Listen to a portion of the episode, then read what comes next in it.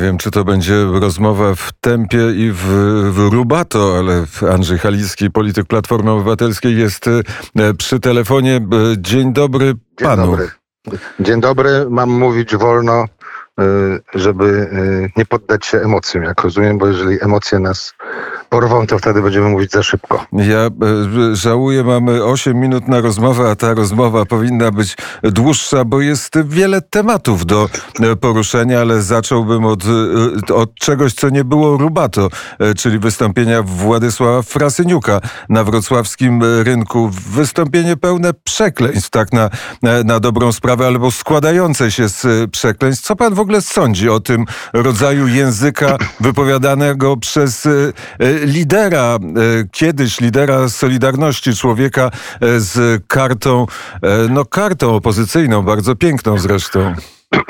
No wie pan doskonale, że nie lubię tego rodzaju yy, słów. One czasem mogą mieć uzasadnienie w jakimś zupełnie emocjonalnym momencie yy, i się wyrywają. Natomiast yy, no kiedy cały... Ja nie, nie słuchałem tego, nie obserwowałem, jestem przy innych zadaniach. Natomiast kiedy cały koncept, że tak powiem, na tym polega, no to znaczy, że, no, że inaczej na siebie nie można zwrócić uwagi. Uważam, że zwłaszcza osoby publiczne powinny jednak być odpowiedzialne za słowo, odpowiedzialne także za poziom debaty, kultury.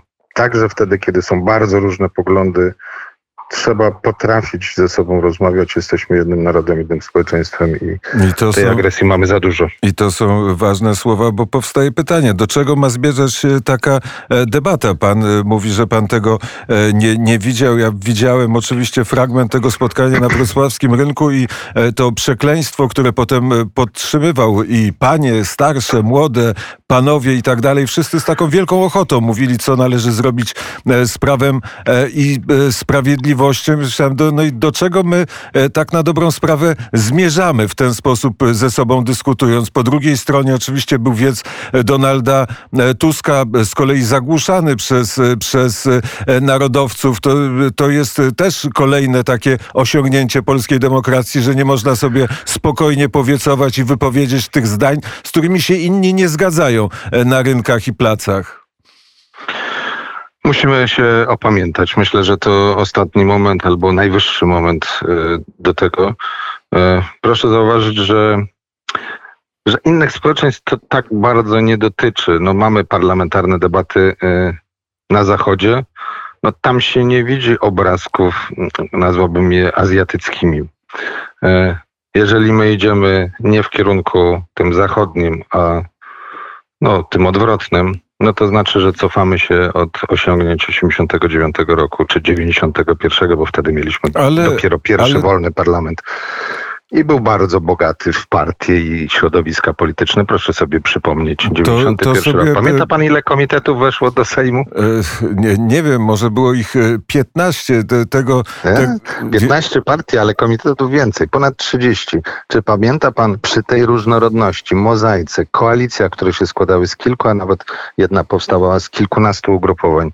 Tego rodzaju inwektywy, spory emocjonalne, jakieś awantury. Nie, to działo się wszystko dużo spokojnie. Ja nie wiem dlaczego. Ale, Czy nie ale możemy z, rozmawiać z jed, ze sobą. Z jednym się nie zgodzę z twierdzeniem, bo jak patrzymy na to, co się dzieje choćby na ulicach Rzymu ostatnio, czy w, w innych miastach, innych miejscach, to te protesty są o wiele bardziej brutalne. Tak? Jak patrzyłem na protest, plot, protest Platformy, to niezależnie od słów, które były wypowiadane, z którymi się zgadzamy albo nie zgadzamy, to był protest w demokratycznym kraju. Przyszli ludzie, trzydzieści czterdzieści tysięcy ludzi, posłuchało wystąpienia, coś tam pokrzyczało, rozeszli się, rozeszli się, rozeszli się do domów. Policja stała, łagodnie przyglądała się, nie było, przynajmniej ja nie widziałem żadnej, żadnej agresji i wtedy sobie myślę, no dobrze, to jesteśmy w demokratycznym kraju. To teraz zadaję sobie pytanie, dlaczego opozycja mówi, że nie jesteśmy w demokratycznym kraju, chociaż doświadczenie uliczne, doświadczenie tego wiecu jest i każdego in- i wielu innych wieców jest doświadczeniem, że to jest jak najbardziej demokratyczny kraj, a może wzorowo demokratyczny kraj. No, tu nie robiłbym tak szybkiej, tak szybkiej, powiedziałbym, odpowiedzi, kiedy zadajemy sobie to główne pytanie, które pan zadał przed chwilą.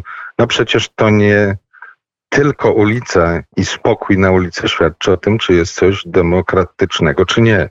Mamy dużo więcej warunków rzeczywiste, rzeczywiście pełnej demokracji. To wolny wybór, to wolność wypowiedzi, słowa. Przecież nie mamy możliwości na przykład pracy mediów na granicy. Wiemy wszystko, co tam się dzieje? Nie. Czy mamy niezawisłość sądownictwa pełną i gwarantowaną dla każdego obywatela, dla każdego sędziego, dla każdego prokuratora? No na pewno nie. Możemy zastanawiać się, na ile jest ograniczona, czy jest jeszcze trochę obszaru, że tak powiem, na sprzeciw, niezależność. Trochę jeszcze, tak. No ale kierunek jest a całkowicie odwrotny od tego, co jest standardem demokratycznym. To, to ja bym... Możemy mówić...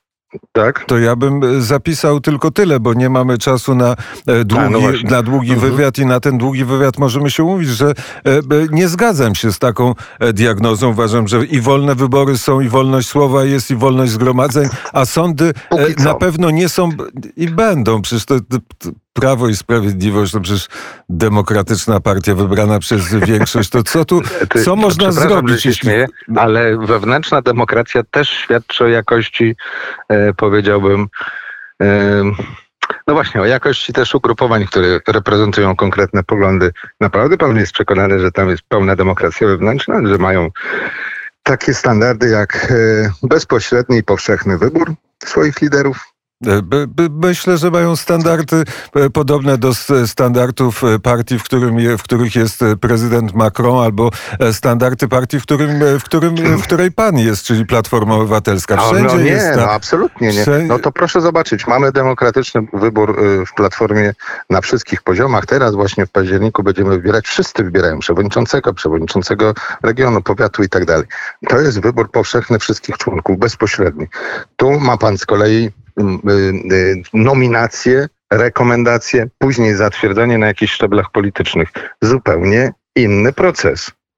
Może pan powiedzieć, że ta nominacja z rąk prezesa musi być zaakceptowana. No tak, tylko proszę się sprzeciwić. To, ja to... uważam, że, że to jest nieporównywalny proces ze sobą.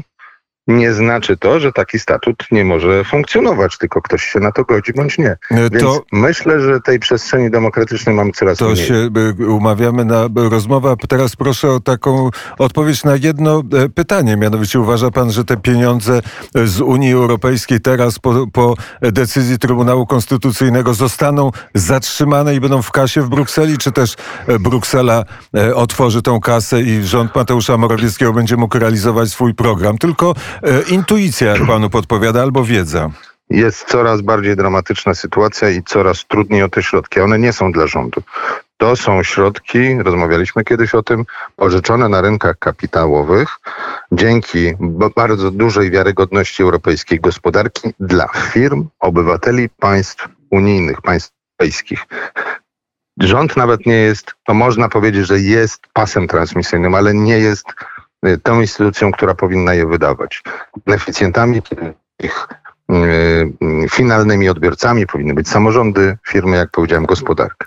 I teraz jeżeli yy, rzeczywiście w oparciu o ten spór, yy, spór dotyczący prawa, dotyczący no właśnie niezawisłości sądów, także pewnego funkcjonowania i gwarancji monitoringu, bo chodzi o transparentność, o brak zagrożenia korupcją i tak dalej, yy, nie jest, nie jest akceptowany przez rząd polski, no to na jakich warunkach jesteśmy członkiem tego klubu, to... tego, te, tego stowarzyszenia? To... Na, na, jeżeli jest się w klubie, trzeba respektować zasady, które obowiązują. No na boisku nie mogą jedni grać tylko nogami, a drudzy ale będą te, Ale te, zasa- te zasady powinien wyznaczać traktat europejski, a nie jakieś inne doda- dodatkowe zasady. To jest... znowu, znowu jest polemika i na dłuższą rozmowę, a pytanie o, o wewnętrzne... Ale ja chciałbym powiedzieć jedną rzecz. Po to jesteśmy tu w parlamencie, żeby też apelować do komisji, do, do parlamentów innych e, krajów członkowskich. Twórzcie procesu kar dla Polaków za zły i agresywny rząd. O ile on jest i zły, i agresywny, to też jest, to no też są, to też są, to, to też są, to też są e, pytania. Natomiast je, jeszcze jedno, e, mianowicie p- premier Donald Tusk jest szefem Platformy Obywatelskiej i gdzieś pojawiła się informacja, że e, to nie jest polityk, który jest panu przychylny, że chciałby, żeby pan e, jednak nie był e, dalej tym nie, ważnym nie, politykiem nie, nie w Warszawie. Jesteśmy, jesteśmy w bezpośrednich relacjach, rozmawiamy, więc, więc te jakieś intrygi, których rzeczywiście gdzieś odpryski dotarły do mnie, proszę włożyć między bajki.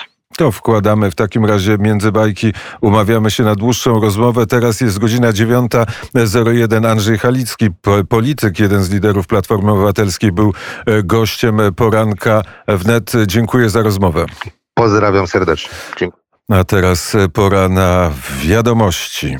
Budzisz się i słuchasz Radio Wnet.